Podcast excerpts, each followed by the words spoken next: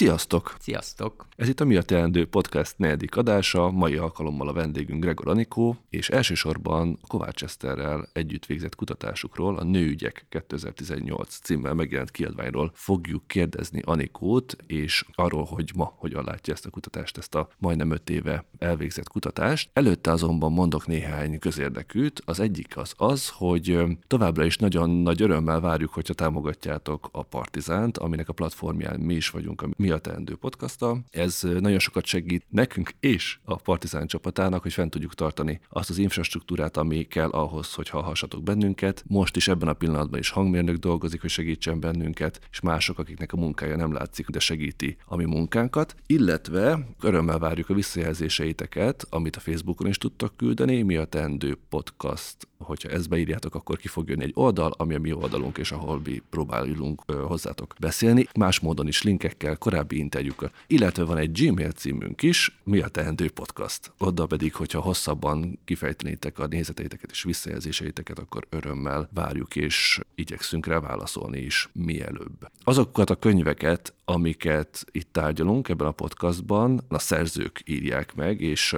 az ő munkájuk van benne elsődlegesen, de mégis van további művészeknek, szakembereknek, kreatívoknak benne munkája. A mai alkalommal szeretném kiemelni a Nőügyek kétezer-tizennyolc kapcsán, valószínűleg láttátok az illusztrációkat, amik nagyon jól kifejezik és valóban illusztrálják a mondandót, ezt Krasznahorkai Emmának köszönhetjük, az olvasó szerkesztés pedig Réz Annának, egyébként a kiadvány a Friedrich Ebert Stiftung, tehát a Friedrich Ebert Alapítványnak a kiadványa, és azt hiszem, hogy nem is került kereskedelmi forgalomba, pé dé ef-ben ezért is letölthető. Így van, így van. Eddig olyan könyvekről beszéltünk, amik megvásárolhatók, mm-hmm. árucikként megvásárolhatók, itt pedig a Friedrich Ebert Stiftung oldaláról letölthető pé dé ef-ben ez a száz harminc száz negyven oldalas tanulmány, szóval a belépési küszöbe úgymond, vagy a hozzáférési küszöbe az egy fokkal alacsonyabb, mint az eddigi könyvek, amikről beszélgettünk.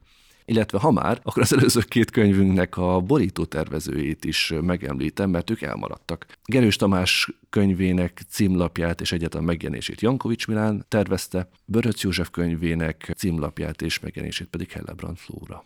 Az előző epizódunkban Gerőcs Tamással arról beszélgettünk, hogy ugye az intézményes politika szintjén, meg az ideológiák szintjén sokszor nem jönnek ki azok az ellentétek, amik például a társadalmainkban ott vannak, a tőke és a munka között, hanem ehelyett inkább ilyen különböző elitfrakciók versengése történik, és hogy ez nem csak egy láthatatlan folyamat, hanem ebben nagyon sok érdekelt fél van, nagyon sok munka van abba beletéve, hogy egyébként ezek a konfliktusok ne jelenjenek meg, vagy átkereteződjenek, vagy más csatornába legyenek átirányítva, és felmerült, hogy az egyik olyan tér, ahová viszont visszahúzódnak ezek a társadalmi problémák, vagy azoknak a hatásai lecsapódnak, az a család, vagy a magánélet szférája, és úgy, úgy általában a társadalmi reprodukció, tehát annak a szférájába, hogy a hétköznapi életünket, fizikai és emocionális valónkat, azt hogyan hosszabbítjuk meg egyik napról a másikra, és hogy abba a szférába tevődnek vissza.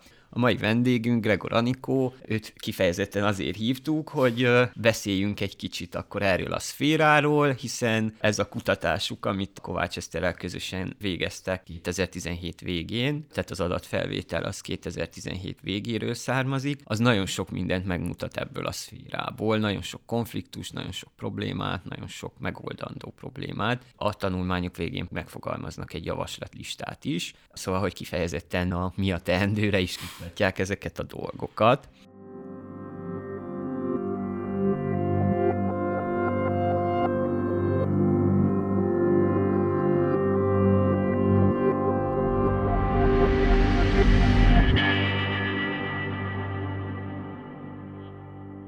Nagyon köszönjük, hogy eljöttél, Gregor Anikó, az eltetársamtól megyikar szociológusa.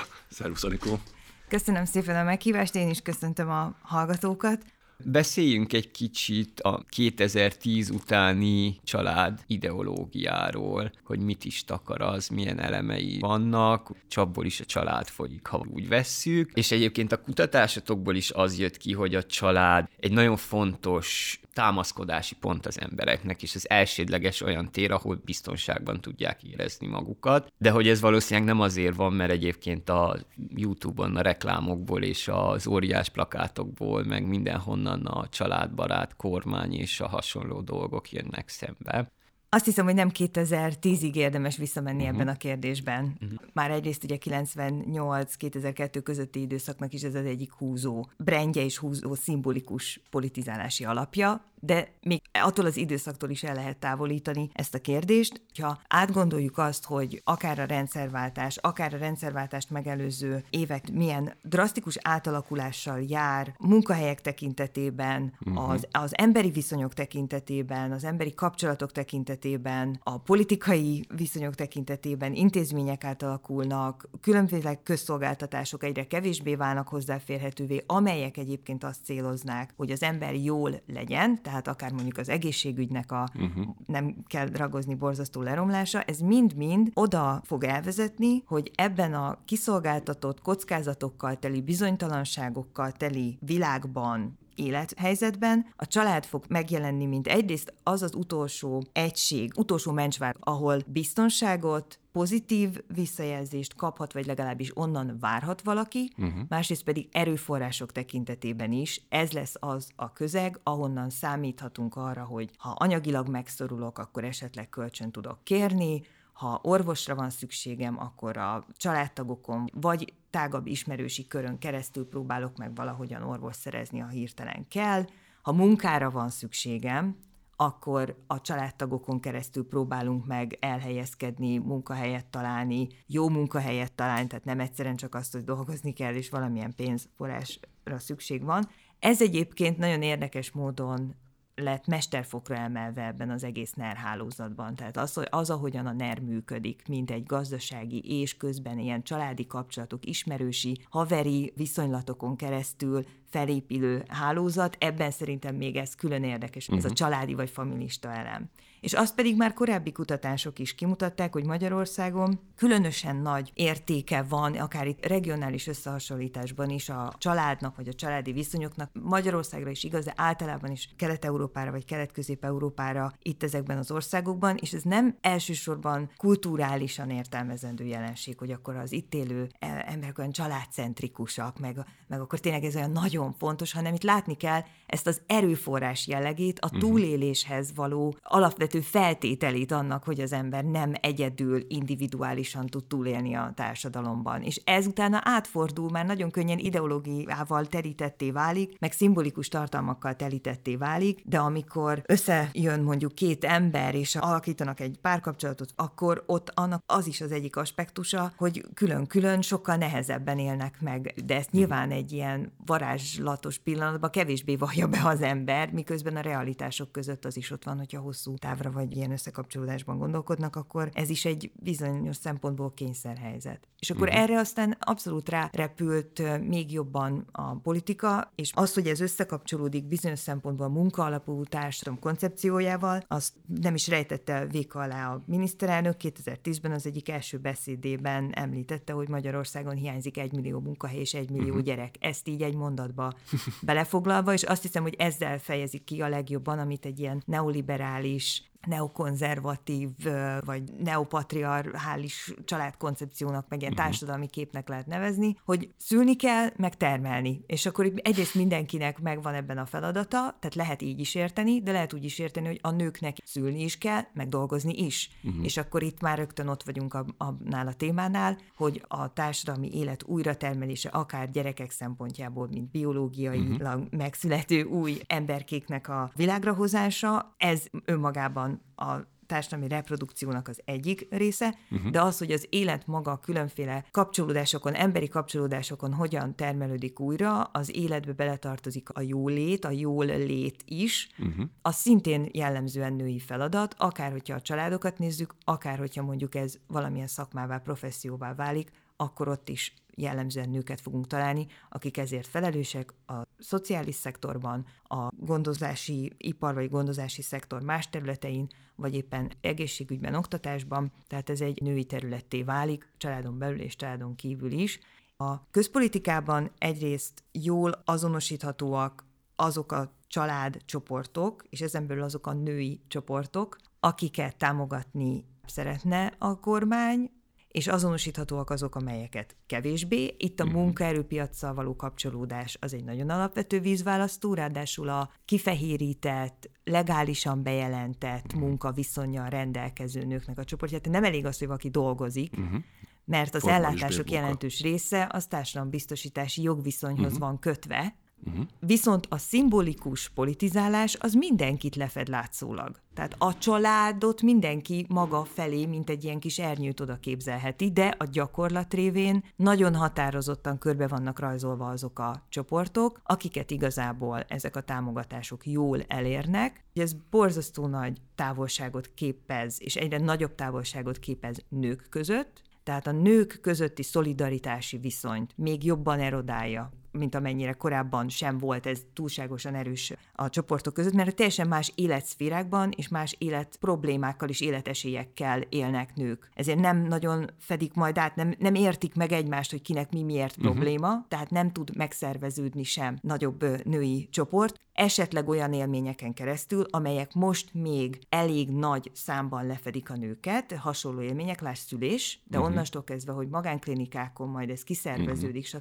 stb. Ott is meg fog bomlani ez az egység, és ez meg fogja nehezíteni a, a társadalmi mozgalmaknak is a dolgát, mert egyre szűkebb mesdjén tudnak majd kikhez beszélni egy-egy probléma kapcsán, mert kevésbé lesz érthető ez a probléma. Tehát a családpolitikánál látni, hogy, hogy látszólag mindenkiről szól, uh-huh. gyakorlatban pedig nagyon körbehatárolt csoportok uh-huh. tudnak okay, ebben magukra lelni. Kicsiben azt hiszem az egyik ilyen legeklatánsabb példája ennek a feldarabolásnak az a, az otthonápolás kapcsán volt, amikor pár évvel ezelőtt hosszú mozgalmi munka után sikerült valami előrelépést elérni az otthonápolók bérezését vagy anyagi támogatását illetően, akkor ezen a kategórián belül is a beteg gyerekeiket, tehát a gyerekeiket otthon ápoló szülők kaphattak nagyobb támogatást, miközben hogyha nagymamáról van ugye ez a helyzet, vagy a, egyébként a nagynéni, szomszédbácsi típusú dolgoknál, ott meg nem. Tehát már ott is volt egy ilyen érdekellentét kreálás, egy viszonylag egy dimenzió mentén homogén csoport esetében. Igen. Hiszen a gondozás terhei között nincs különbség, amikor egy szülőt, vagy egy gyereket gondozol ilyen szempontból, egy beteg szülőt, vagy egy beteg gyereket. Abszolút, és itt a család fogalmának a szimbolikussá válása szerintem nagyon érdekes, tehát, hogy család alatt, a bevillan, akkor egy viszonylag fiatal párt látunk, egy férfit, egy nőt, tehát nyilván ez is teljesen így ö, vizuálisan is lehatárolt, és megjelenik, politikákban pedig végképp, kisgyerekkel.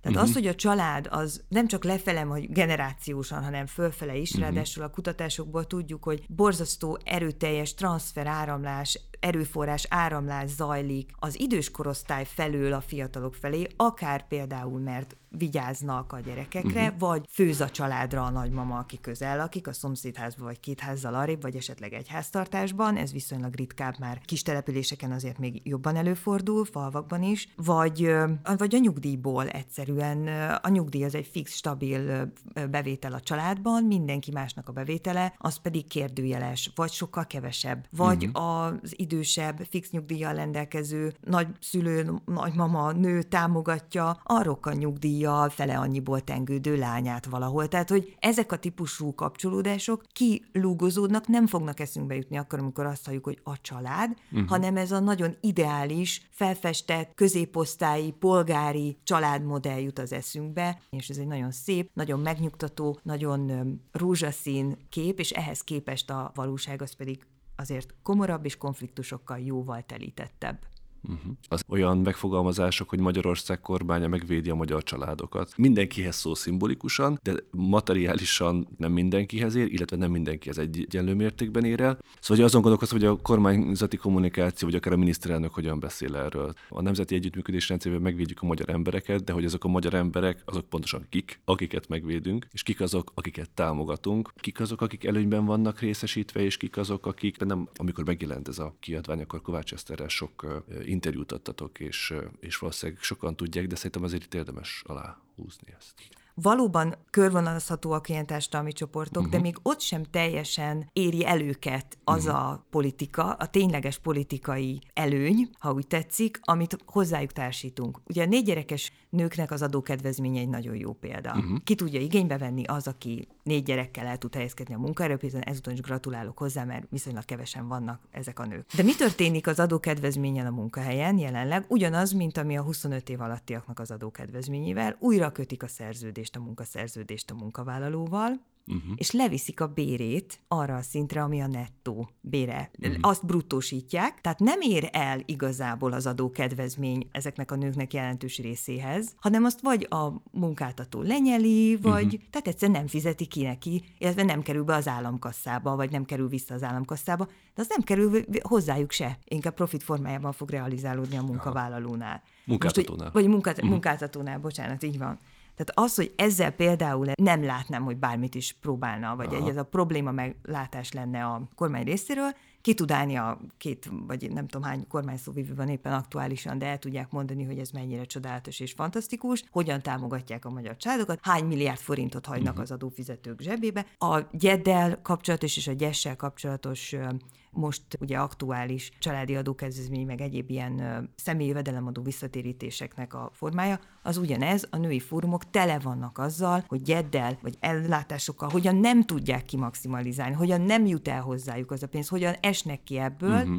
és ez, és akkor itt most visszakanyarodok ehhez a kérdésedhez, ez női csoportok között fog iszonyatos konfliktusokat uh-huh. szülni, mert uh-huh. azt hiszi, hogy a másnak, másiknak több jut, uh-huh. és, már, és, és több, van be, több van neki a, uh-huh. a zsebében, és ez már a kutatásban is nagyon erőteljesen kijött, hogy milyen csoportok közötti konfliktusok formájában csapódnak le ezek a különféle célzott, szimbolikus, vagy tartalmát tekintve is tényleges politikák. Tehát az, hogy a gyerektelen fúj a gyerekesre, uh-huh. hogy neki akkor adókedvezménye van, és őt meg gyerektelenségi adó sújtja, mert mindenfajta ellenkező híreszteléssel szemben tényleg anyagilag kevesebbet uh-huh. tud realizálni az, akinek nincsen gyereke, mert nem tud adókedvezményt igénybe venni. Uh-huh. A két vagy három, gyereke, három gyerekesre, most már akkor ilyen négy gyerekesekre fújnak azok, akiknek kevesebb gyerekük van. Uh-huh. Etnikai alapon is. A, uh-huh. Ki az, aki megérdemli a rászorultsági alapon a, a jövedelmet, vagy a támogatásokat, ki az, aki nem. Ki az, akinek a lakhatásában segítség van, kinek nincsen, ugye itt a csok, meg uh-huh. a babaváró uh-huh. idején ezt nem is kell ecsetelni.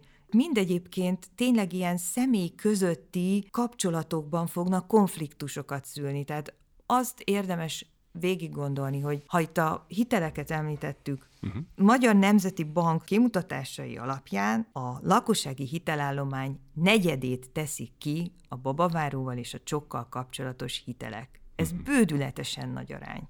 Ezeket valakinek majd vissza kell fizetnie, ha ugye nem tudják a gyerekeket realizálni, vagy nem minden uh-huh. hitel olyan, amit ki lehet váltani gyerekkel. Tehát önmagában már ez a tranzakció egy nagyon elidegenítő aspektus, ezért is kell leönteni ezzel a nagyon érzelemmel telített és érzelemdusmázzal, uh-huh. hogy valami mégse az legyen az érzete azoknak, akik ebbe belemennek, hogy pénzért szülnek, amit ugye egyébként például etnikai csoportoknál, cigányságnál egy végtelenül megbélyegző és morálisan elítélendő aktusként értelmez a többségi társadalom, vagy így látja az ottani uh-huh. gyerekvállalásnak egy jókora részét. Tehát ezek a párkapcsolatokban fognak feszültséget okozni, vagy mi van akkor, hogyha úgy adódik, hogy a két fél el akar válni? Hogy uh-huh. fognak ö, új kapcsolatot létrehozni? Most már ugye ilyen alternatív megoldások vannak, hogy át lehet vinni a hitelnek az egyik részét a következő házasságba, csak akkor nem tudom, miket kell ott kifizetgetni, meg vissza lepapírozni, meg minden. Szóval ezek, ezek, ezeket a hétköznapi emberek egymás között kell, hogy megoldják ezeket. Ők nem tudják tovább tolni ezeket a konfliktusokat, vagy a feszültséget, hogy jövő hónapban miből fogjuk visszafizetni a hitelt, vagy miből, ho- hogyan oldjuk meg ezeket a problémákat. És akkor ez még csak tényleg a, az ilyen hétköznapi problémáknak a szintje, és az egészen ilyen intim viszonyokban megjelenő konfliktusokat, ki mennyire vesz részt a háztartási munkába, ki mennyire fogja a gyerekek életét menedzselni, és már rögtön ez a szó is, hogy menedzselni kell, mint hogyha ez egy vállalat lenne, egy mm-hmm. kis mini vállalat lenne a család, miközben ott alapvetően érzelmeket várunk, intimitást, pozitív, óvó, védő, új energiákat, hogy ki tudjunk lépni a mm-hmm. világba ismét, és ott mindenfajta negatív hatással felvenni a harcot. Az, ami a család, nem is akarok a család keretén belül maradni, az az igazság. Háztartás. Beszéljünk háztartásról? Még csak háztartásról sem, uh-huh. mert hogy ezek nem csak az ilyen nagyon ideálisnak elképzelt családformában élőket érintik, hogy uh-huh. rohadt sokat dolgozik, és nincsen a barátaival egy órája, hogy találkozzon, uh-huh. hogy ott uh-huh. feltöltődjön, hogy megkérdezze, hogy hogy vagy, hogy ha valami problémája van, akkor oda tudjon fordulni a másik felé. Ezek teljesen szétzilálják a társadalomnak ezt a láthatatlan intim szövetét, uh-huh. és itt intimitás alatt nem feltétlenül csak szexualitást kell uh-huh. érteni, hanem mindent, ami egy kicsit lelki uh-huh. jólétet is okoz. Uh-huh. Igen. Tehát én ezt látom a legnagyobb problémának, és figyelembe véve azt, hogy milyen borzasztóan rossz egészségügyi mutatói vannak a magyar lakosságnak, férfiaknak, nőknek egyaránt, férfiak külön ki vannak téve egy csomó problémának, de azért a nők egészségmutatói sem annyira szuperek, akár megelőzhető halálokok tekintetében. Ezek a, a külvilágnak a negatív hatásai, és még együttesen azzal, hogyha az emberi kapcsolataiban sem találják meg emberek a helyüket, rosszul vannak, tehát szó szerint rosszul vannak, akkor az a testi egészségügyi problémákra fog visszahatni, uh-huh. és ez egy ilyen értelemben biopolitikai kérdés, uh-huh. ki tud túlélni, uh-huh. és milyen állapotban él túl a társadalomban.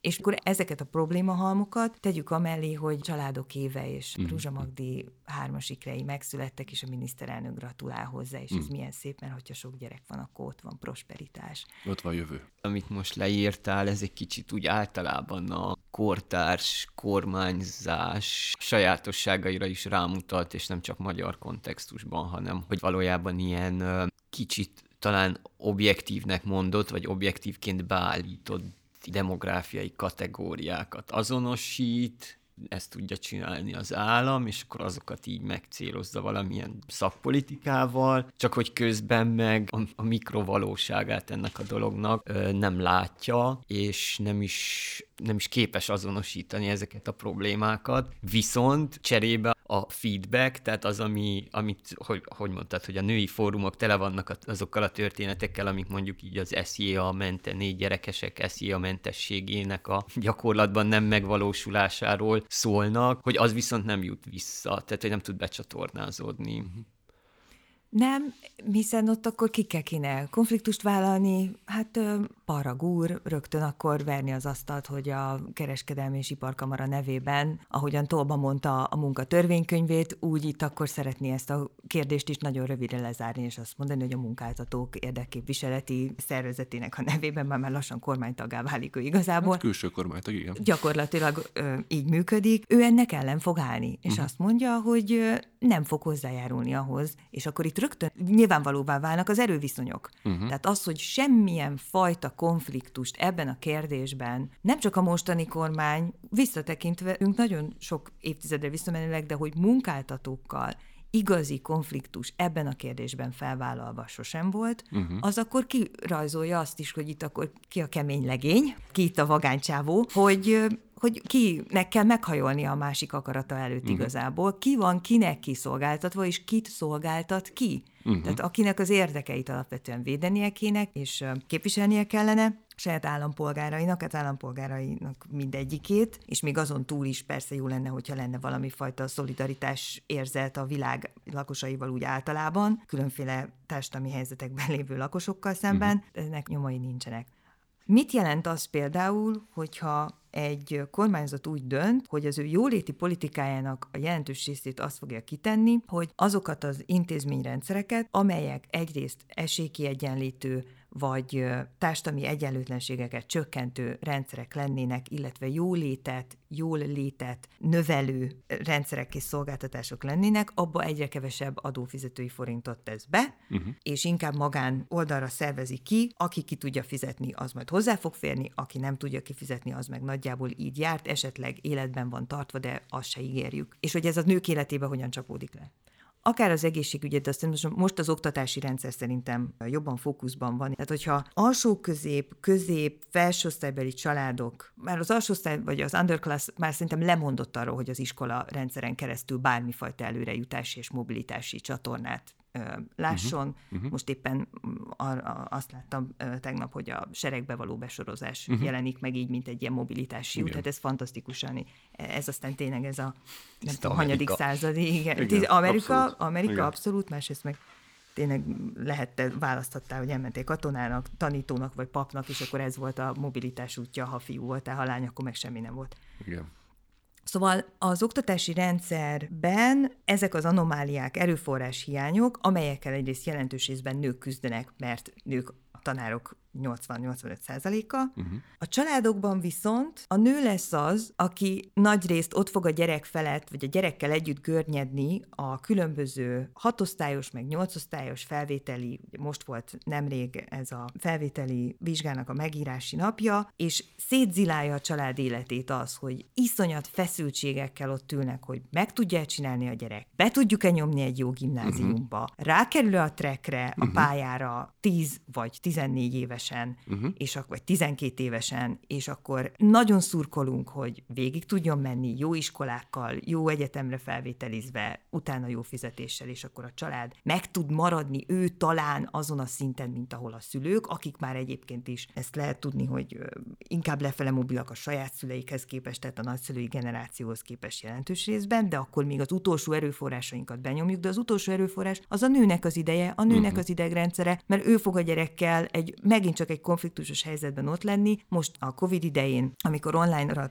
tért át az oktatás jelentős része, ez is egy nagyon gyakori női élmény volt, hogy nem tudok egyszer az anyja is lenni, meg a tanítónője is, mert nem ugyanazt várja a gyerekettől, a két embertől. Uh-huh. És nem tudok olyan szerepeket felvenni, amivel egyszerre hajtom, mint egy, nem tudom, rabszolga, és közben a tanítónőnek sem rabszolgaként kéne hajtani a gyereket, hogy tanuld meg az anyagot, és menjen bele, töltsér el a fejedbe a tudást. Tehát ezek olyan konfliktusok, amelyek aztán hát persze, hogy kicsapódnak mondjuk, ha a két fél egyáltalán még együtt él, az apa meg az anya, uh-huh. hogyha közöttük ebből aztán otthon feszültség van, mert a gyerek is ideges, mindenki ideges azon, hogy sikerül-e mondjuk a felvételi, vagy sikerül-e uh-huh. jól tanulni. És amikor siker van, akkor az általában egy közös siker, ha a gyereknek sikere van, de ha bukás van, rosszul teljesít az iskolába, nem futja be azt a pályát, akkor az első, akit elővesznek ilyen esetben, az az anya, hogy hát uh-huh. nem figyelt rá az anyja, hogy mit csinál. Uh-huh. Tehát az, ott már megint a, az apa a bukásnál akkor így háttérben van, uh-huh. és ez uh-huh. ráhelyeződik ez a probléma a nőkre, és az, hogy erről nagyon kevéssé tudunk ilyen rendszer szemléletben beszélni, hogy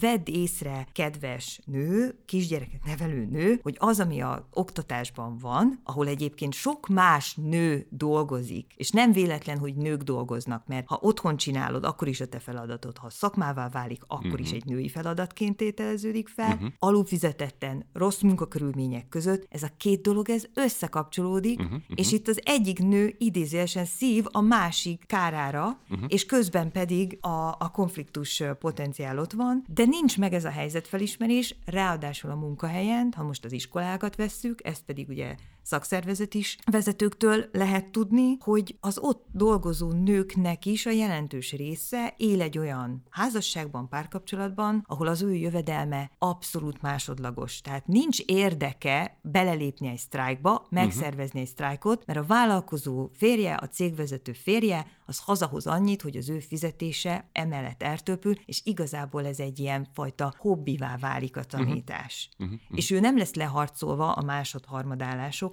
viszont érdekelté sem fog válni abban, hogy odaálljon a sztrájkoló kollégák mellé, és azt mondja, hogy persze, ez méltatlan és megalázó. Uh-huh, uh-huh. Nem azt állítom, hogy minden ilyen cipőben járó tanár ezt ne venni észre, de az, hogy a sztrájkhajlandóság ilyen strukturális viszonyok miatt is alacsonyabb például a közoktatásban, uh-huh. az egészen biztos, hogy így van, nem volt mindig így, tehát hogy ez már egy folyamatnak a vége, és ezért fontos időben felismerni, vagy problematizálni ezeket a folyamatokat, mert különben már amikor ott lenne a helyzet, hogy na, akkor most kellene az asztalra csapni, már nem lesz, aki az asztalra akarna csapni. mert adaptálódik ehhez a helyzethez. És így fog már párt választani, így fog belemenni mondjuk olyan párkapcsolatokba, vagy benne maradni olyan párkapcsolatokban, amiből egyébként a szíve mélyén kilépne, uh-huh. csak azt látja, hogy azzal az elszegényedést választja, és ehhez még csak gyerek se kell, hogy uh-huh. egy tanári fizetésből ne tudjál megélni bárhol az országban.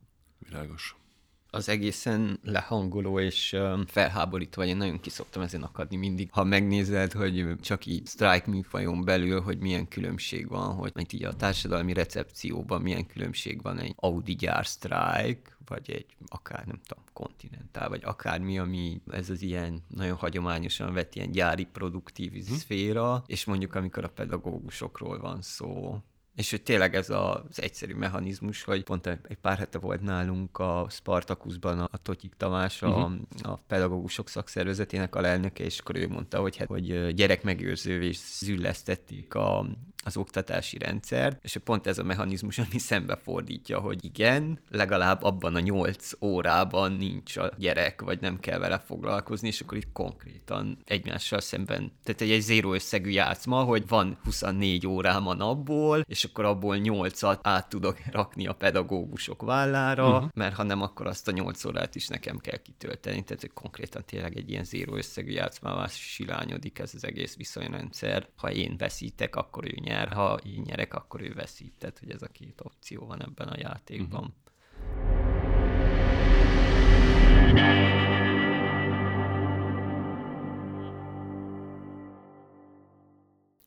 Az egyik számomra ilyen legmeglepőbb, vagy üdítőbb dolog, főleg a fókuszcsoportos részből, hogy az interjú alanyaitok, vagy a beszélgető társaitok milyen végtelen pontossággal érzik a, a munkának, kapitalizmuson belüli munkának ezt az ilyen kizsákmányoló és elidegenítő jellegét, amit én, én, én nem gondoltam volna.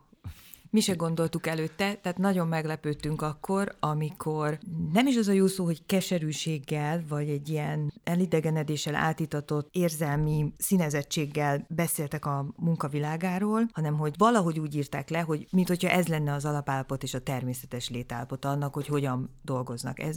Uh-huh. Hozzátenném még azt, hogy a fókuszcsoportos beszélgetésen, amiből összesen hatott végeztünk, ezen csoportonként körülbelül hét-nyolc nő vett részt, és kifejezetten az ország több régiójából gyűjtöttük a nőket, tehát helyszínre mentünk, tehát ott voltak különféle városokban csoportok, az ország különböző részein, és jellemzően érettségizett, vagy annál alacsonyabb iskolai végzettséggel rendelkező nőkre voltunk kíváncsiak, hogy, hogy mi, milyen problémákkal küzdenek, mi van, mi zajlik az ő életükben, és a csoportos beszélgetés azért is tűnt egy jó formátumnak, mert egymásra tudtak reagálni. Tehát egy élménymegosztó csoporttá is vált, és közben felismerték azt, hogy itt sokan járnak hozzájuk hasonló cipőben. És az, ahogyan leírták a munka világában a tapasztalataikat, a kiszolgáltatottságot, a méltatlanságot, azt, hogy semmilyen szinten nincsenek, ha van kapcsolatuk egyáltalán a munkavilágával, nincs semmilyen kontroll a kezükben azzal kapcsolatosan, hogy milyen körülmények között, milyen munkafeltételek között, hogyan dolgoznak, az, hogy szabadságra menni, az felejtsd el, hogy tehát ez önmagában ez, hogy, hogy szabadságot kivenni, másrészt pedig, hogy szabad szabadon dönthetsz arról, hogy mikor van uh-huh. szabadságod, uh-huh. hanem hogy azt mondják, hogy most ki tudod venni, de egyébként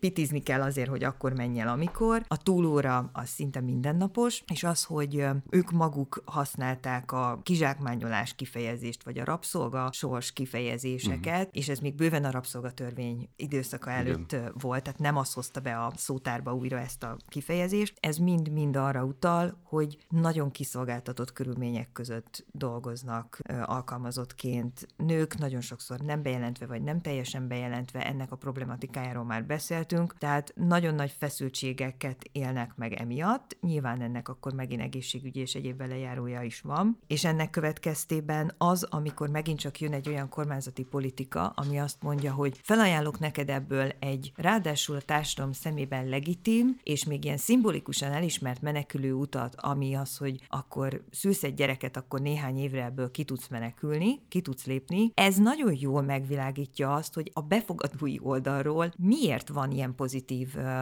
eredménye vagy képe ennek az egész gyes, uh, illetve gyed meg fizetett uh, szülési és egyéb szabadságoknak, vagy uh-huh, hát így a, uh-huh. ennek a rendszernek. De ezt megint ehhez hozzá kell akkor tenni azt, hogy Magyarországon kettő az egyhez arányban kapnak a nők általában gyest és gyedet, Ugye a gyed az, ami jóval nagyobb értékű, mint a gyes. A gyes összege az bruttó huszonnyolcezer-ötszáz forint, már ilyen mantraként mondjuk, hogy kétezer-nyolc óta nem emelkedett uh-huh. az értéket, és, és kettő az egy az arány. Tehát többsége a nőknek, akik gyereket nevelnek, nem tudják kihasználni a gyedet, és nem csak azért, mert a gyed az két éves korig jár. Tehát, hogyha azt nézed, akkor itt fordított aránynak kéne lennie, hogy ugye a, nagyjából általában azért egy-két év alatt nem változik meg drasztikusan, hogy hány gyerek születik, tehát hogyha három éves periódus nézel, akkor nagyjából ugyanannyi nőnek kellene ezeket az ellátásokat kapnia évente, vagy gyerek után járó ellátásokat kapni, és akkor az aránynak is úgy kellene kijönnie, hogy két évig jár a gyed, egy évig a gyes, akkor kettő az egyhez arányban kapják meg a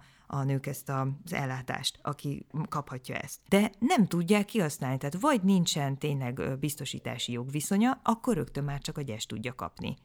Tehát innentől kezdve ez megint akkor a legelemibb szinten mutatja meg, hogy hogyan lehet például különbséget teremteni nők között csak ebben a egy kérdésben, és ebből mindenfajta ilyen feszültségek fakadnak. És azt hiszem, hogy ez volt az egyik szál, vagy, vagy az egyik ok, ami miatt még a mai napig jönnek sokszor megkeresések a nőügyek kutatással kapcsolatosan, vagy idézik ilyen teljesen random, váratlan helyeken, különféle fórumokon és oldalakon, hogy valahogyan érzelmet tudott vinni egy olyan helyzetnek a leírásába, amit korábban nagyon technokrata nyelven, szakpolitikai nyelven, sokszor még a mai napig is, akár az ellenzék is, hogyha most az ellenzék kampányát nézem, nagyon ilyen racionalizáló, elidegenítő nyelven próbál meg megfogalmazni és megragadni, és itt érzelmek tudtak átjönni, akár például a személyes véleményekből, vallomásokból, uh-huh. ezért is ajánlom egyébként a kötetet, mert a fókuszcsoportos interjúkból konkrét idézeteket vágtunk be, azzal illusztráltuk azt, hogy hogyan fogalmazzák meg a nők tényleg a saját szavaikkal azt, hogy milyen problémákkal, milyen helyzetekben küzdenek. Átélhetővé tette ezt a problémát, sokak magukra tudtak ismerni ezekben a problémákban, amiről szó volt és nehézségekben, és akkor itt megint csak egy ilyen politikacsinálási, stratégiai kérdés van, hogy amit a kormány választ, az az, hogy azonosítja a negatív ö, érzelmekből fakadó helyzeteket, de rögtön valamilyen nagyon pozitív, nagyon feltöltő, vagy amiben úgy hinni akarunk, olyan koncepciókat, fogalmakat, jelzőket, képeket illeszt egy-egy problémához. Viszont, és ez egy általános jelenség a neoliberalizmus ideológiai alapjainak, hogy a negatív érzelmeket, azokat le kell csukni, ki kell zárni, ezt ugye a különféle pozitív pszichológiai kócsok világa is hozzáteszi, hogy a negatív érzelmeket azokat. De hát könyörgöm, hát minden érdemi társadalmi mozgalom negatív, a helyzet megváltoztatásáért küzdő társadalmi mozgalom, az negatív érzelmek érzelmekből született, úgy, mm. mint a düh, mm-hmm. úgy, mint a megalázottság, úgy, mint a méltatlanság. Mm-hmm. Hát akkor változik valami, hogyha ezek az érzelmek tudnak konstruktív formába becsatornázódni, mm-hmm. és hogyha itt már a, ugye a, a műsor címetekre is utalunk, hogy mi a teendő, nem kell ezeket a negatív érzelmeket, nem kell felülni arra a vonatra, hogy a negatív érzelmeket azokat ö, csukjuk ki, hanem az ebben rejlő potenciált érdemes megragadni, és ezt például valamilyen fajta ö, szerveződési át ö, vinni. Csak nagyon nehéz, mert és ezt ö, szintén a kutatás végén, amikor megfogalmaztuk a teendőket, vagy a, vagy a probléma pontokat, amiket látunk, ott mi is feltettük magunknak azt a kérdést, hogy mennyire érdemes, vagy látjuk-e azt a helyzetet, annak a nőnek a helyzetét, akit most potenciálisan úgy próbálunk meg lázítani idézőjelesen arra, hogy például a magánéletében vállaljon fel konfliktusokat a vele együtt élő társával, hogy, ahogy a műsor elején is utaltunk már rá, az az ember az egyetlen, akitől ő bármifajta pozitív dolgot egyébként várhat most, akkor ezt a szálat is az irányába, amit egy ilyen erőforrás, azt akkor most így mi magunk is arra szólítsuk fel, vagy azt ajánljuk így alternatívaként, hogy akkor ez gyengítse. És akkor itt jön be, amiről viszonylag most még keveset beszéltünk, mert maga a kutatás, és akkor ez az egyik ö, ilyen kritikám, vagy ilyen átgondolásom a, a kutatással kapcsolatosan, hogy nagyon figyelemfelkeltő volt ez a címadás, hogy nőügyek, meg röviden lehet rá hivatkozni, de hogy ez azért nem. Tehát ezt nem lehet úgy keretezni, hogy ez csak a nőknek a problémája, ami uh-huh, ebben uh-huh. megjelenik. Már itt is azért elég sokszor beszéltünk férfiakról is, és most egyelőre ilyen egyéni, individuális szinten maradva, vagy ezt az emberpárt magunk előtt látva, nem feltétlenül kell, hogy ők együtt éljenek, tehát a társadalomban számtalan olyan viszonylat van, ahol ez a nő-férfi reláció megjelenik. Uh-huh. Tehát most a férfi szempontjából mondva, a férfinak igen van egy felesége, de lehet egy szeretője, lehet egy anyja, lehet egy lánya, lehet egy menye, lehet egy beosztottja a munkahelyen, uh-huh. ezek azok a reális is viszonyok, amikben uh-huh, ez a nő-férfi viszony megnyilvánul és megjelenik, és ezeken keresztül mind olyan, akár a gondoskodáson keresztül, de inkább úgy mondom, hogy a jó létet biztosító energiák, uh-huh. erőforrások áramlanak, uh-huh. amelyeket, hogyha itt most ezt a képletet szummáznám, akkor a nő-férfi közötti energiaáramlás nem egyenlő. Uh-huh, Tehát ezt egyszerűen uh-huh. látni kell, hogy sem a magánéletben, az intim viszonyokban, rokoni vagy kapcsolati vagy baráti viszonyokban, sem pedig a munka szférájában, vagy a szolgáltatások szempontjából, amikor valaki orvoshoz megy, ápolják a kórházban, a szociális gondozó kiviszi neki az ebédet, és kicseréli alatta a pelenkát. Itt ezekben a viszonyokban a nő-férfi szuma nem egyenlő. Uh-huh.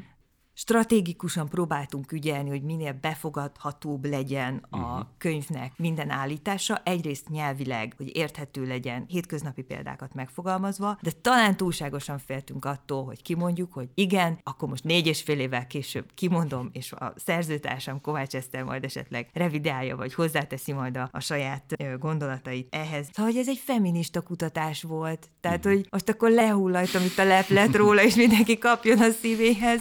Ilyen szempontból, és nem azért, mert a férfiakkal szemben konfliktust akart generálni, mert erről majd szeretnék még beszélni, hogy hogyan tudná ezt kiegészíteni, illetve más megvilágításba helyezni egy férfi ügyek kutatás, de hogy ezt nem lehet elvitatni, és nem lehet eltagadni azt a szituációt, hogy a nő-férfi relációkban, mi, hogyha csoportok közötti viszonyokról beszélünk, de ezek az egyéni párkapcsolatba beszüremkednek, tehát ezeket a státuszokat, ezeket a hatalmi helyzeteket nem lehet a bejárat ajtón kívül hagyni, mm. amikor dönteni kell bizonyos helyzetekben, hogy ki marad otthon, ki mit csinál, kinek lesz több szabad ideje, kinek lesz több pénze, ezek nem maradnak a fogason az előszobában, szóval, hogy egyenlőtlen viszonyokról van szó.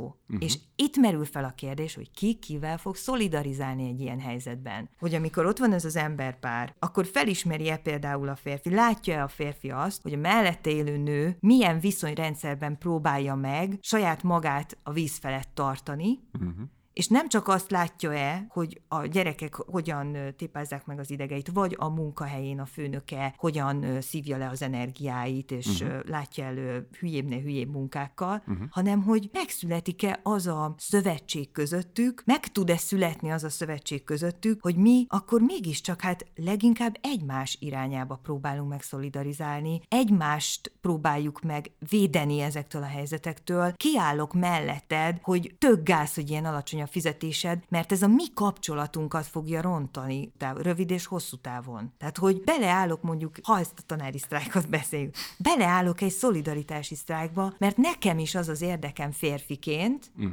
hogy te úgy tudj megjelenni ebben a párkapcsolatban, hogy függelmi, ilyen értelemben anyagi függelmi viszonyok nélkül, hogy a mi kapcsolatunk az tényleg tiszta tudjon lenni, tiszta uh-huh. viszonyok között tudjon létezni. Uh-huh. Uh-huh. És akkor itt ezek kényelmetlen, meg kellemetlen kérdések, ez mennyire érdekel bizonyos férfiaknak a társadalomban. Uh-huh. Hogy tőle ne függelmi viszonyban uh-huh. legyen a mellette lévő nő, akitől ezeket az egyenlőtlen, szummázott energiaforrásokat kapja, hanem hogy tényleg azért, mert az a nő vele akar lenni. És akkor itt eljutottunk a, a feminista mozgalomnak tényleg ahhoz az emancipatórikus részéhez, ahol összekapcsolódik a szexuális felszabadítási mozgalmakkal, uh-huh. Uh-huh. hogy ez a nap végén tényleg arról szól, hogy ki kivel fog este lefeküdni az ágyba, uh-huh. ki kivel fog szexelni. Uh-huh. Tehát, hogy most kicsit nagy ugrásokkal jutottam el ez a konklúzióhoz, de hát ez végeredményben erről szól, vagy erről is szól, ki kivel fog együtt élni, ki kivel uh-huh. akar együtt élni, szabadon együtt élni, saját döntéséből fakadon, hogy tényleg legyen értelme ennek a saját döntésnek, és ne az legyen, hogy különféle gazdasági vagy egyéb kényszerekkel és nagyon szigorú társadalmi normákkal körbevéve jönnek létre együttélési viszonyok és kapcsolatok. Uh-huh. Amikor a Covid járvány idején volt egy másik kutatásunk Kovács Eszterrel, Fodor Évával, illetve Koltai Júliával, hogy a Covid idején ezek a házi munkák, gyerekneveléssel járó teendők, meg a gondoskodási feladatok, azok hogyan omlottak rá a családokra, és ki végül mennyi idő, plusz időt és plusz energiát rakott bele, akkor kijött az, hogy kifejezetten még a magasan képzett nőknél lehetett azt látni, hogy jócskán megnőtt a gondoskodási feladatokkal ellátott idő. Férfiaknak is nőtt, de nőknek jóval nagyobb mértékben nőtt, tehát hogy itt nem nem történt meg egy olyan kiegyenlítődés és kiigazodás vagy kiigazítás ebben a dologban, amit talán még így a Covid elején ilyen hipotézisként meg lehetett fogalmazni, hogy talán itt valami változik.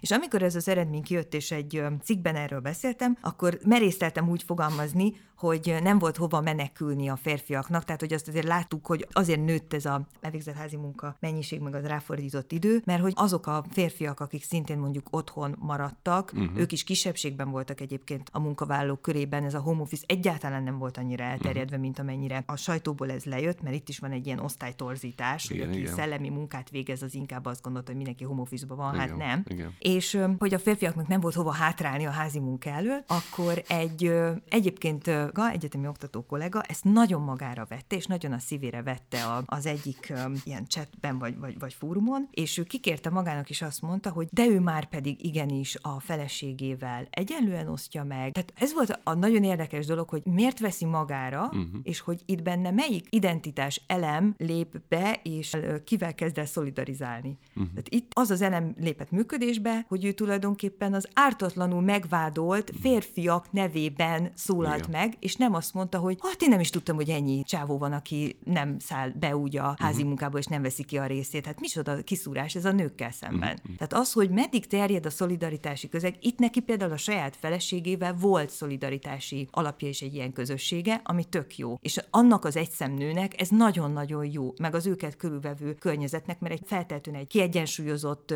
jól élő nő és férfi jelenik meg így akkor a világban. De hogy egyébként más kapcsolatoknál ez hogyan fog megfogalmazódni, ez nem derül ki, vagy sejtjük, hogy nem így van, vagy kevésbé van így, és mondta is, hogy ő már pedig akkor a legközelebbi sörözésen nem fogja megvédeni a feminizmust. Tehát, hogy ezzel velünk fog kiszúrni ugye a feminista mozgalom, hogyha így akarjuk megnyerni a férfiakat magunknak, hmm. akkor nehéz lesz. És azért hoztam be ezt a példát, mert hogy közben, és azt gondolom, hogy ebben például a Partizánnak a különböző felületei nagyon példamutatóak, hogy itt egy ellenhegemon férfiasság, vagy a sokszínű férfiasság formátumok jelennek meg, hogy attól nem fogja valaki a férfiasságát elveszíteni, hogy felismeri nők problémáját, megfogalmazza, hogy ebben a nemi egyenlőtlenségi rendszerben igenis nagyon sok nőnek hátrányos helyzete van, és erről férfiként tudnak beszélni. És azt tudom mondani, hogy figyelve így a különféle, nem csak a Partizán, hanem más médiafelületeket, hogy valóban azért érződik egyfajta váltás abban, hogy ezekről a, a nemi egyenlőtlenségi problémákról reflektált idősebb férfiak és fiatalabb férfiak hogyan beszélnek egymással is. Tehát volt olyan műsor, rádió műsor, ahol a fiatalabb férfi műsorvezető az idősebb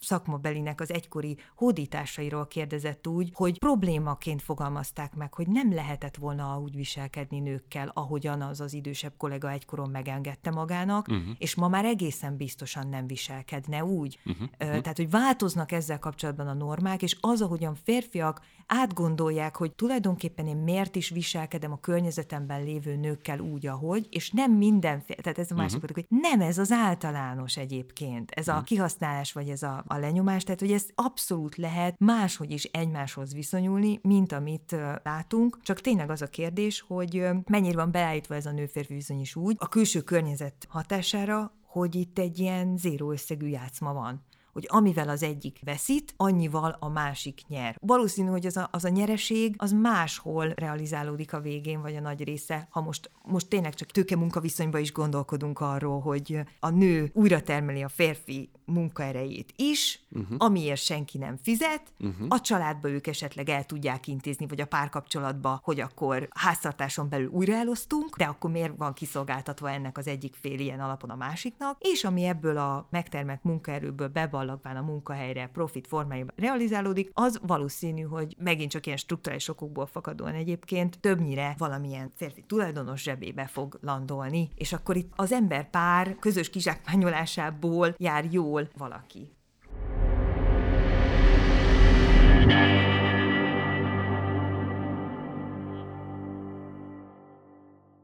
menjünk egy kicsit, lépjünk közelebb a Mi a teendőhöz. Mert hogy nagyon érdekes a könyvetek, a kutatásotok azért is, mert az alcímet még nem mondtuk, társadalmi problémák és megoldási stratégiák. Megoldási stratégiákat is kínáltok. húsz pontban foglaltátok össze akkor kétezer-tizennyolcban, hogy mit javasoltok valószínűleg a politikának, mozgalmaknak, az olvasóitoknak, mit kellene csinálni. És azt szeretném kérdezni, hogy erről beszélj, hogy mit gondolsz erről a húsz pontról, ma hogyan fogalmaznád meg, és közben itt mondom azt is, hogy Kovács Esztert is megkérdeznénk, vagy meg fogjuk kérdezni. Itt szerettük volna most is megkérdezni, csak én is gratulálok neki a felvétel napját, megelőző napon szerezte meg a doktori fokozatát, és ezért nem tudott ma itt lenni, de fog jönni később hozzánk. Szóval reflektálj erre a húsz pontra, vagy nem is feltétlenül pontról pontra, csak hogy úgy egyáltalán mit gondolsz. Illetve még egy, egyet akarok még itt kiemelni, hogy egy kicsit a magam old school osztályos nyelvén összefoglalva, tehát hogy van alapvetően, ha kapitalizmusban élünk, már pedig abban élünk, van egy alapvető feszültség, hogy a tőke, a munkáltató profitot akar. És amikor Parag Lászlót említetted, és a Magyar Kereskedelmi és Iparkamarát említetted, vagy egyáltalán a magyar kormányt, vagy a magyar miniszterelnököt említjük, akkor tulajdonképpen végsősorban az állam apparátus irányítóit nevezzük meg, és tesszük fel azt a kérdést, hogy ebbe a tőke-munkaviszonyba hova áll az elmúlt tíz évben, de az elmúlt harminc évben az állam jobbára, a tőke oldalára áll, az a kérdés csak, hogy mely tőke frakció, tehát mely konkrét tőkés csoportokat támogatja, és miközben a tőke a munkából, meg a természetből vonja ki, zsákmányolja ki azt az értéket, amit felül profitként realizál, közben ezeket a feszültségeket, amik a tőke munkaviszonyban, a termelési folyamatban, a munkavilágában keletkeznek, meg a megélhetés formájában keletkeznek, a munkás, a dolgozó nem nagyon tudja igazán a munkahelyen megvívni. Ezért van az, hogy hazaviszi. Hazaviszi, és, és otthon jelenik meg feszültségként, túlmunkaként, és ennek feszültségei, terhei és kisülései is adott esetben a, a mi igazi témánk. Szóval, hogy hogy látod most, hogy mit kell tennünk, hogyan lesz baloldali változás ebből a jelenlegi helyzetből, és akkor definiálom a baloldalt, olyan fajta társadalmi változás, ami ebben a rendszerben az alávetetteknek teremt nagyobb mozgásteret, szabadítja őket fel, tehát ami túlmegy azon, hogy többért, túlmegy azokon az ilyen nagyon policy, meg ilyen technokrata szinten, hogy több pénzt az embereknek. Persze az is igaz, hogy abban még nincsen önmagában felszabadulás. Hogyan lehet felszabadulást elérni, vagy ezt segíteni? Én onnan indulnék ki, hogy az állam fogalmát egy kicsit így megkapirgálnám, mert uh-huh. hogy itt szerintem kicsit össze is mosódik a kormánnyal, és ez egy nagyon gyakori uh-huh. tévedés, hogy az állam az a kormány. Uh-huh. Tehát Magyarországon ez ilyen szinonimaként működik, nem fogok ilyen államfogalmi elméleti irányba elmenni. Pedig érdekes lenne. De nagyon, igen, igen, hívjatok meg egy szakértőt, mert én is szívesen meghallgatnám így ezeket a különféle fejtegetéseket, de ha nagyon egyszerűen akarjuk ezt megfogalmazni, akkor én, én azt mondom, mondanám, hogy az állam az egy intézményesült szolidaritás közösség. Tehát, mm-hmm. hogy vannak intézmények, amiket általában kénytelenek vagyunk felállítani azért, hogy az emberek közötti viszonyokat, hogy azok minél méltóbbak, minél egyenlőbbek, minél emberségesebbek legyenek, mm. ez szabályozottan biztosítsa, alakítsa. Ilyen értelemben az, hogy az alapokat, hogy milyen normák és milyen értékek mentén bánunk egymással, és mit engedünk meg, abban azért ez mégiscsak meg kell, hogy jelenjen. Hát mondjuk a törvények jelentős része is azért ilyen alapon fogalmazódik meg. Uh-huh.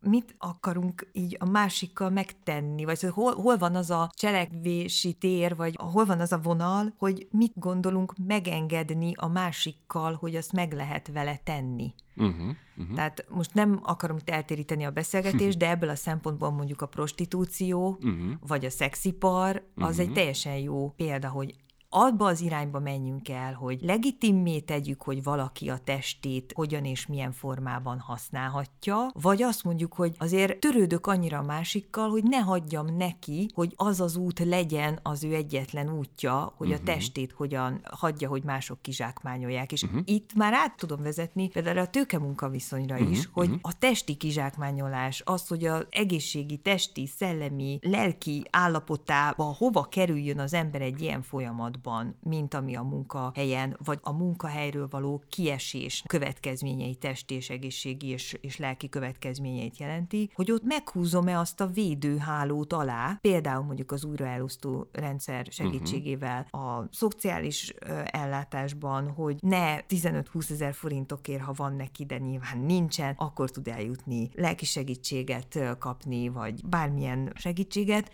Ez nagyon ilyen alap, meg nem olyan, hogy akkor felállítok egy intézményt, és akkor ezt kell csinálni, puff, hanem ezt végig gondolni, hogy, hogy ez rendben van, hogy így bánunk egymásra, vagy uh-huh. hagyjuk, hogy így lehet bánni emberekkel a, a társadalomban, uh-huh. ebben a közösségben. És itt ebben megint csak nem kell nemzetállami keretek uh-huh. között megmaradni, hanem globálisan érdemes végig gondolni, hogy az rendben van, hogy itt olyan erőforrások koncentrálódnak a világ bizonyos részén, a globális északon, nyugaton, amelynek az előállítása nem ott történik, de oda uh-huh. kerülnek a javak, és uh-huh. az ottani emberek között is az ottani közép- és felső osztály az, aki ebből jellemzően részesül, uh-huh. és tényleg már fülén folyik ki a pénz. Máshol meg ez sokkal uh-huh. kevesebb erőforrásból tengődnek, és emberhez méltatlan életet élnek, ha egyáltalán életben maradnak, meg hány éves korukig maradnak életben emberek. Csak ez azért is nehéz úgy megpiszkálni ezt a kérdést, mert hogy a relatív érzet például Magyarországon is az, hogy milyen borzasztóan rosszul él a magyar.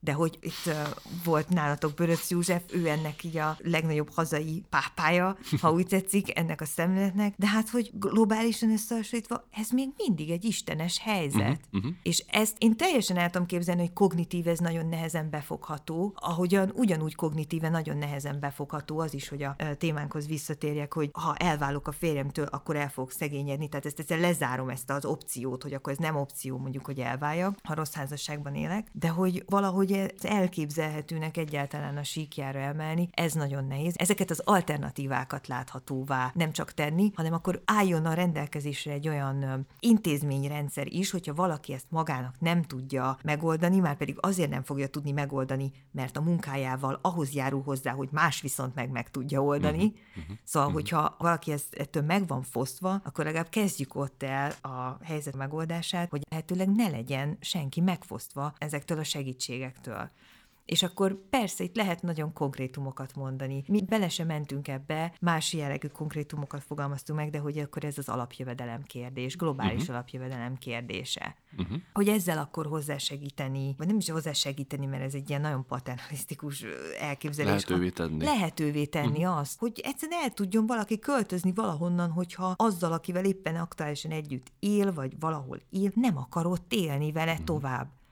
Tehát azt gondolom, hogy ennek a, ennek a nőgyeknek is az egyik ilyen nagyon fontos értéke az volt, és ezért rajzolta meg kicsit a cselekvési tér horizontját máshogyan, hogy képes volt rendszerben megmutatni a problémákat, és azt, hogy az, ahogyan kicsit rá is volt kényszerítve akár a hazai feminista mozgalomnak bizonyos része, vagy mondjuk ahogy a szakpolitikák gondolkodnak ezekről a problémákról, hogy akkor lehasítunk egy problémát, nők elleni erőszak, puff, akkor azzal kezdünk valamit.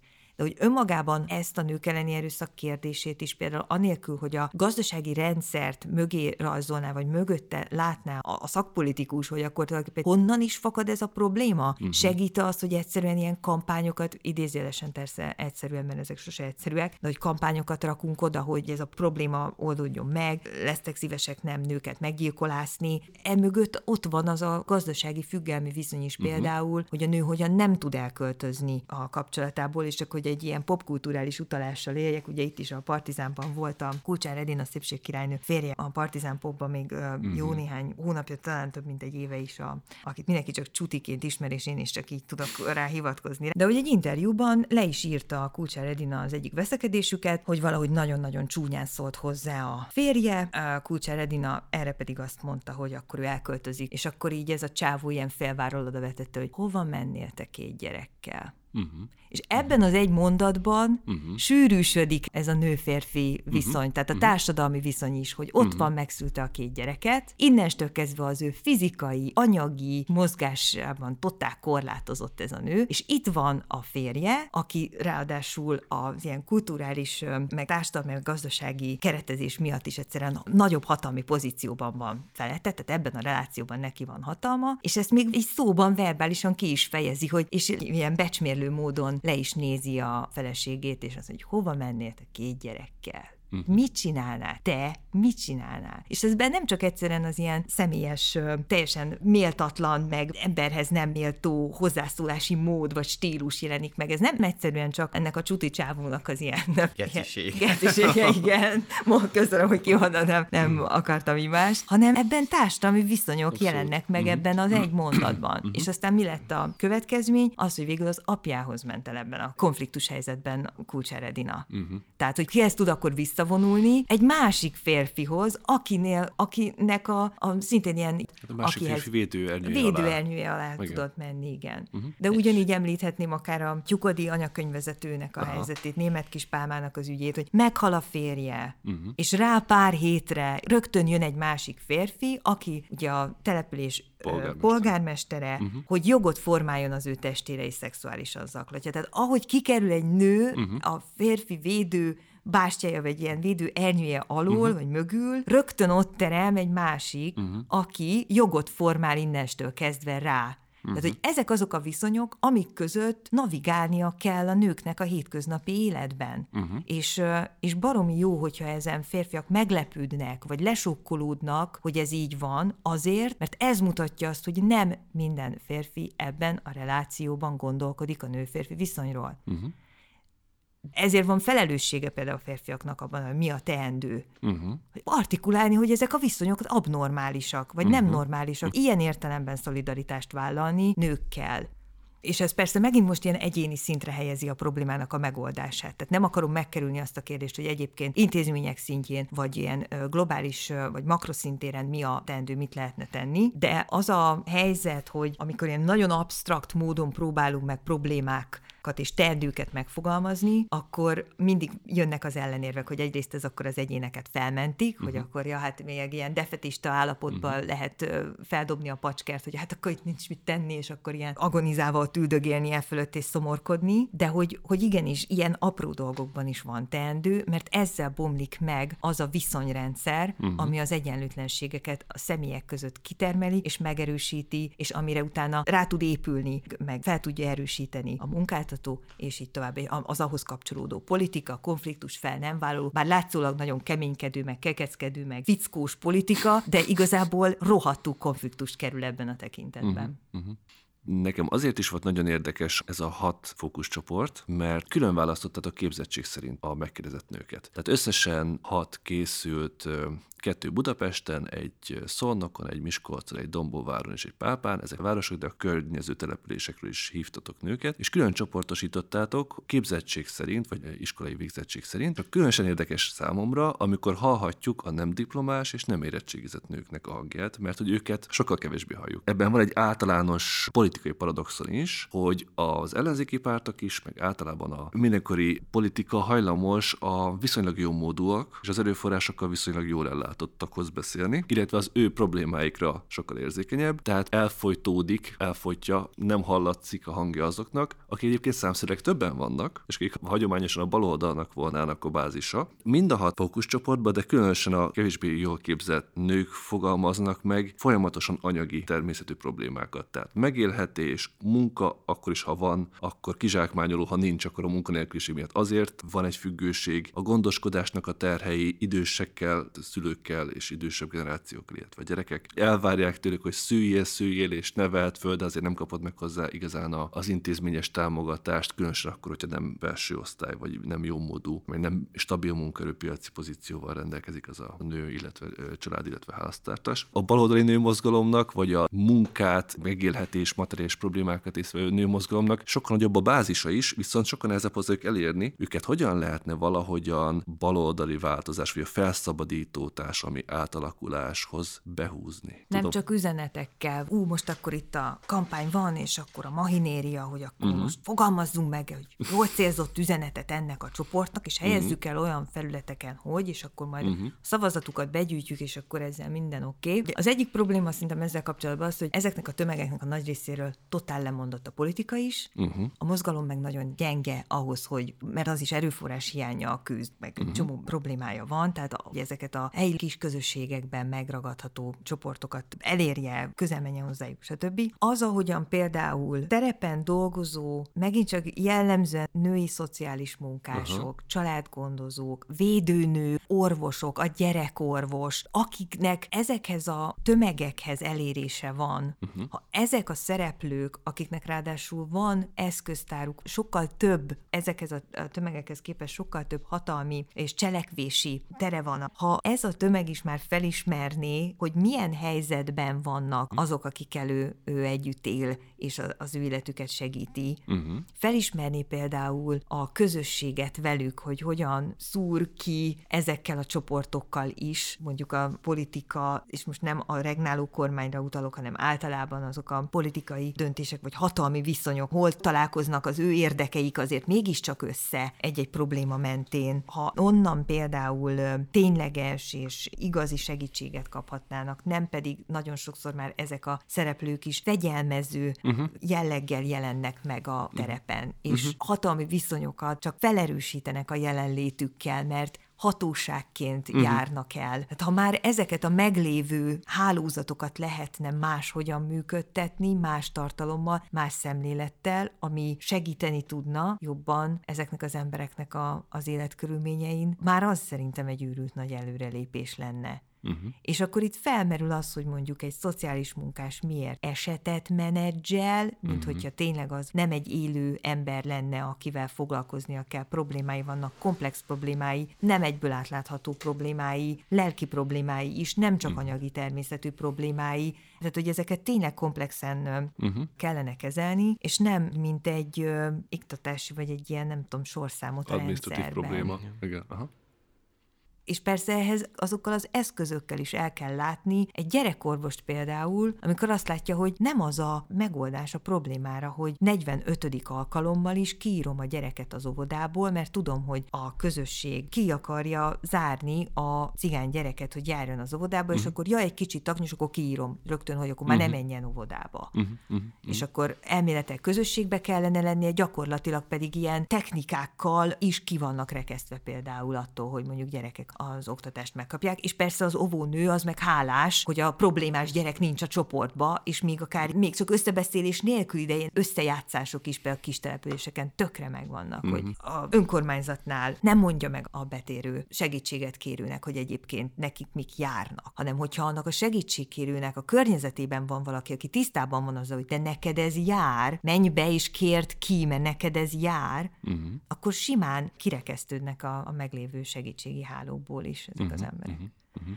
És ez azért, tehát megint az, hogy miért nehéz hozzányúlni, mert akkor mondjuk például a felsőoktatásban is azt kellene, hogy ne egy ilyen neoliberalizálódó szemlélet vegye körbe például azokat a szociális munkás hallgatókat, akik próbálják a diplomájukat megszerezni, és uh-huh. még természetszerűen hoznak magukkal valami emberséget, és a képzés uh-huh. végére nagyon sokszor azt is elveszíti, mert uh-huh. ilyen jogi aspektusból, meg tényleg mint egy ilyen szabályozó uh-huh. rendszer kapják meg, hogy mit csinálnak a végén. És beindulnak ezek a csoportok közötti viszonyok, hogy hogyan tekint arra a, a segítségért hozzáfordul ember, aki az asztal másik oldalán van, aki nagyon sokszor ugyanúgy nő, mint ő, ugyanolyan viszonyokban tengődik és szenved, mint ő, uh-huh. és már nincs felismerve ez a közösség, mert hogy ő a másik ember, ő a kliens innentől uh-huh. kezdve, hogy ő uh-huh. a, a megoldandó, ahogy mondtátok, adminisztratív probléma. Uh-huh.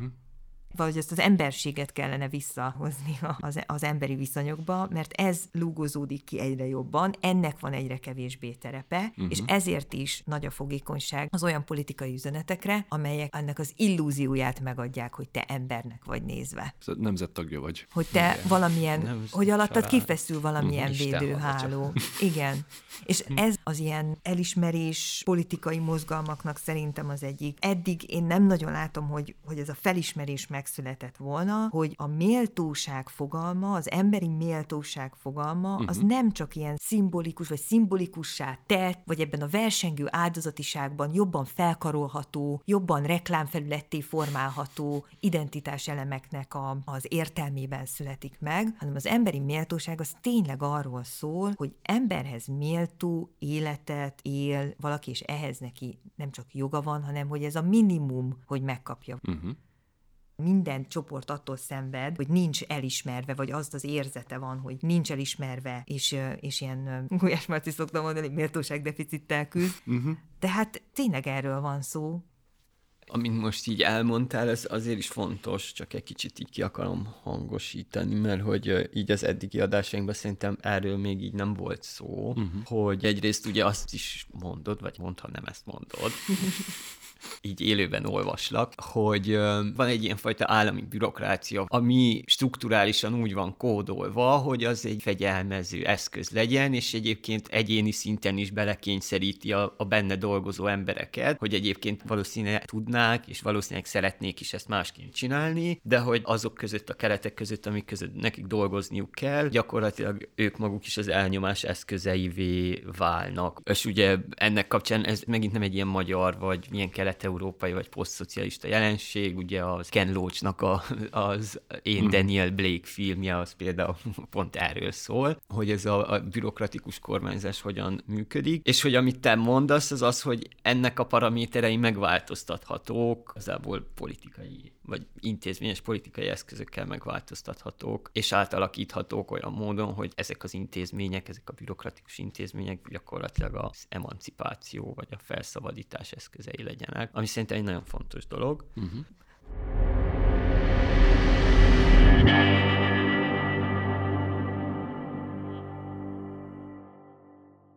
A javaslataitoknál volt egy olyan rész, ahol problematizáltátok a, ez a nőjogi mozgalomnak ez a rendszerváltás utáni civil szervezetesedését, és hogy ez valahogy nem csak itt, de sokszor megfogalmazódik kritikaként, mint egy ilyen zsákutcás modell ebben az egész kérdéskörben, és hogy esetleg erről tudnál még egy picit bővebben beszélni, és hogy látsz-e alternatívákat, vagy látsz-e kiutakat, mert közben azt is gondolom, hogy az, hogy az elmúlt tíz évben azért így a hazai szférában részben a ti munkátoknak is köszönhetően ez a, amit én ilyen frézeriánus feminizmusnak hívok, vagy az a fajta keret, ami ebbe az adásba végig kifejtettél, meg az, ami behozza ezt a gondoskodást, ezt az egész gondoskodás paradigmát behozza, amit aztán visszaköszön egyébként a sajtóba is, meg a, akár még a szakpolitikák tekintetében is. Itt is különféle, főleg adminisztratív, meg bürokratikus kényszerek között dolgoznak tényleg néha vérelverejtékkel kollégák, akik ezt nálam sokkal jobban is átlátják, mert tényleg ez a hétköznapi életük, és jelen körülmények között ráadásul egyáltalán nem lehet azt mondani, hogy olyan túlságosan nagy támogatottságot élvezne az ő tevékenységük, meg általában a civil szféra. Az, hogy a, a rendszerváltás után milyen problémák, és itt főleg például a nők elleni erőszaknak a témája volt, ami ki tudott emelkedni megint csak egy ilyen Uh-huh. problémaképből, uh-huh. ami azonosításra került, mint központi, vagy a leghangsúlyosabb és legfontosabb probléma elem ebben a nő-férfi egyenlőtlenségi viszonyban, uh-huh. hiszen érthető, tehát több szempontból is érthető. Az egyik az az, hogy ennek konkrétan az a vége az esetek jelentős részében, hogy tragédiával végződik, mert valaki elveszíti az életét, uh-huh. tehát, és azért, mert nő. Uh-huh. És ennek a társadalmi, hatalmi egyenlőtlenség következményeképpen veszíti el azért uh-huh. az életét. Uh-huh. Tehát ez, ez, a, ez az egyik legtragikusabb dolog, ami meg, meg, vagy a legtragikusabb, ami meg tud történni uh-huh. egy ilyen uh, helyzetben. Tehát érthető, hogy ez például miért um, tudott így kiemelkedni, de hogy akkor is látni kell, hogy egy probléma masszából emelkedett ez ki, uh-huh. mint az, amit akkor most célirányosan erre érkeznek külföldi támogatások, mert hogy külföldről is ez volt az, amit inkább támogatni lehetett, de uh-huh. hogy ez sem volt így, tehát itt azért szeretnék behozni például egy olyan kezdeményezést, ami elhalt az évek alatt, de pont ezt a komplex probléma jelleget próbálta annak idején megfogni. Nagyjából egy időben indult a NANE segélyvonalával, és erről Adamik Máriát lenne érdemes bővebben megkérdezni, mert ő volt ott az egyik kitaláló és működtetője. A Nővonal nevű, uh-huh. ugyanolyan telefonon, zöld számon hívható szolgáltatásnak, ami szintén akkori adományokból, külföldi donorok segítségével, de az is volt a szlogenje, ha jól idézem, hogy nekünk elmondhatja, tőlünk megkérdezheti. Uh-huh, uh-huh. És nem csak nők hívták egyébként ezt a Nővonalat, uh-huh. de azért dedikáltan látszódott, hogy, hogy nem volt szűkre szabva, hogy milyen problémával lehetett uh-huh. hívni. Uh-huh. Csak az üzenet volt, hogy nővonal. Tehát, uh-huh. hogy itt ilyen ki mit ért a női problémák alatt. És szociális munkás, illetve szociálpolitikus hallgatók és gyakorló dolgozók ültek a telefon másik végén, és mindenfajta problémával hívták őket. Uh-huh. Uh-huh. Hogy megcsal a férjem, mit csináljak. Uh-huh. Ki kéne töltenem ezt a kérvényt, nem tudom kitölteni, segítsenek. Uh-huh. Tölke, tehát, hogy ez a komplex szociális munka, ami akkor megvalósult, ez végül pontosan azért, mert ezek a projekt alapon működtetni kívánt szervezetek, amikfele el kellett menniük, el kellett fordulniuk a civil szervezetek jelentős részének, hogy támogatásokat tudjanak kapni, anyagi támogatásokat tudjanak kapni, pályázatokon tudjanak elindulni, ilyen rövid egy-két-három év, maximum három éves projektekben gondolkodott a donor, legyen az valamilyen később aztán, vagy a csatlakozás előtt, az uniós csatlakozás előtt ilyen felzárkóztatási alapokból érkező összegek, vagy más donor szervezetek, meg hát azoknak a donoroknak is van egy agendája, hogy hogyan képzelik el átalakítani azt a társadalmat, vagy uh-huh. kijavítani uh-huh. azt a társadalmat. Itt konkrét problémákra adtak pénzt. Szóval, hogy ezek az ilyen nem keretekbe zárt, nem lehasított problémák, nem különféle női csoportokat, jól körülrajzolható női csoportokat megcélzó szolgáltatások, ezek kipörögtek a rendszerből. Nem kaptak egy idő után támogatást. Nem, uh-huh. nem lehetett azt mondani, hogy mi nem akarjuk megmondani, hogy konkrétan mi az a probléma, amire uh-huh. megoldást vagy segítséget akarunk nyújtani, hanem általában itt van egy helyzet, uh-huh. és ahhoz szeretnénk, abban szeretnénk, komplexen szeretnénk segíteni a, uh-huh. a nőket, hogy majd ott kiderül, hogy uh-huh. aki hív minket, annak milyen összetett uh-huh. és milyen problémái vannak, és nem egy ilyen jól körülhatárolható nők munkaerőpiaci reintegrációja, hanem uh-huh. az, hogy nem tudom, nem, tudom, nem találok munkát, mert, mert senki nem vesz fel uh-huh. gyerekkel, a gyereket meg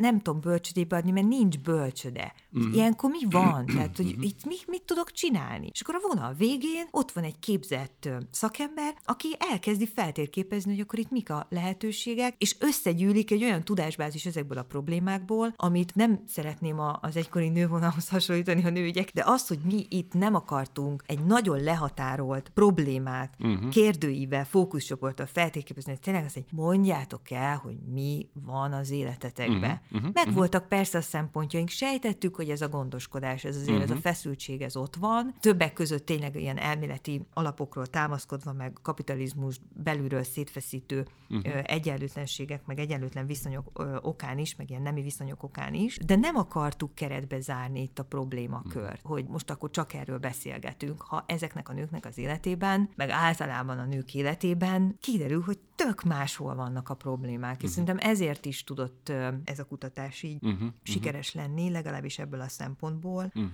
mert nem akarta bezárni, nem akart egy mesterségesen leszeletelni, meg lehasogatni ezeket a problémákat, hanem egyben próbálta megmutatni, meg meg meglátni a problémát annak uh-huh. idején. Ilyesmi kezdeményezés volt Réz Annáéknak, ha jól emlékszem, a Covid előtt a Hogy vagy körei. Ugye, amik talán elhaltak a Covid miatt, gondolom, mert hogy a gyülekezés az nem tette könnyűvé a Covid. Igen, de hasonló, de hasonló alapvetésből fórumok, indult ki. Igen. Női fórumok, igen. Vagy, vagy anya fórumok. Az most már a Katona Noémi és a gondoskodás munkacsoportja uh-huh. szolidáris gazdaságnak. Annyira... Jó veled beszélgetni, Anikó. Igen. Köszönjük szépen Anikónak, hogy... elfogadta a meghívást. Nagyon köszönjük, hogy itt voltál. Köszönöm szépen a meghívást, mm. és köszönöm a hallgatóknak is a figyelmet. Nagyon-nagyon jó beszélgetés volt, és én biztos azzal a tanulsággal állok fel egyrészt, hogy azonkon az ellentmondásokon vagy problémákon túl, amit így eddig is a kormányzati családpolitikával kapcsolatban már lehetett érzékelni, hogy itt ez az ilyen családpolitika valójában diszfunkcionális családokat nerál, mm. és ez nem egy bug, hanem ez egy feature. Ez nagyon szép. Másrészt pedig, hogy igen, a negatív érzelmeknek van emancipatórikus politikai potenciálja, és hogy azokat érdemes használni. Ez szerintem két nagyon fontos mondatok. Igen. Szóval még egyszer köszi szépen, hogy jöttél. Köszönjük nektek, hogy hallgattatok minket. Ahogy a műsor elején is mondtuk, kövessetek minket a Mi a teendő Facebook oldalon. Tetszettek az adásainkat, osszátok meg a posztjainkat ismerősökkel, hívjátok meg az ismerőseiteket, hogy kövessék az oldalunkat, illetve ha bármilyen észrevételetek vagy kérdésetek van, akkor írjatok nekünk a mi a teendő podcast kukac gmail pont com címre. Nagyon köszönjük a figyelmeteket, és nagyon köszönjük, hogy még egyszer, hogy itt voltál. Én is köszönöm. Sziasztok! Sziasztok!